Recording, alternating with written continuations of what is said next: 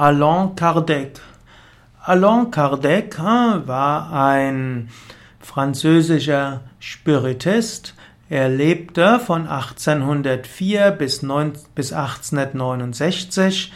Er war in Lyon geboren und er äh, unterrichtete an einer Bildungseinrichtung für Jungen und Seit 1854 kam Allan Kardec in Kontakt mit Spiritismus.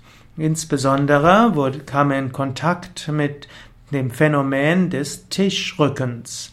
Er nahm an einer Sitzung teil und äh, dort sah er, wie die Tische hin und her rückten und sich auch in die Luft erhoben.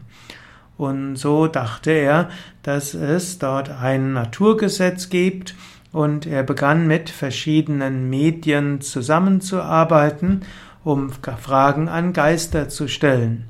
Im Jahr 1857 veröffentlichte Kardec das Buch der Geister. Das war seine, äh, sein wesentliches Werk des Spiritismus.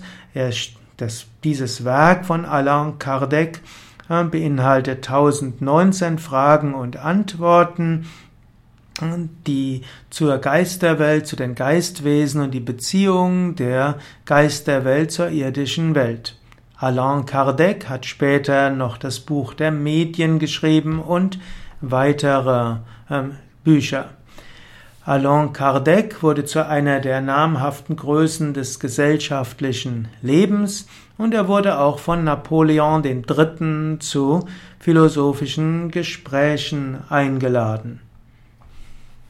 Alain Kardec, also einer der Pioniere des Spiritismus und einer derjenigen, die dafür sorgten, dass gerade intellektuelle Kreise sich öffneten für subtilere hm, Aspekte des Lebens.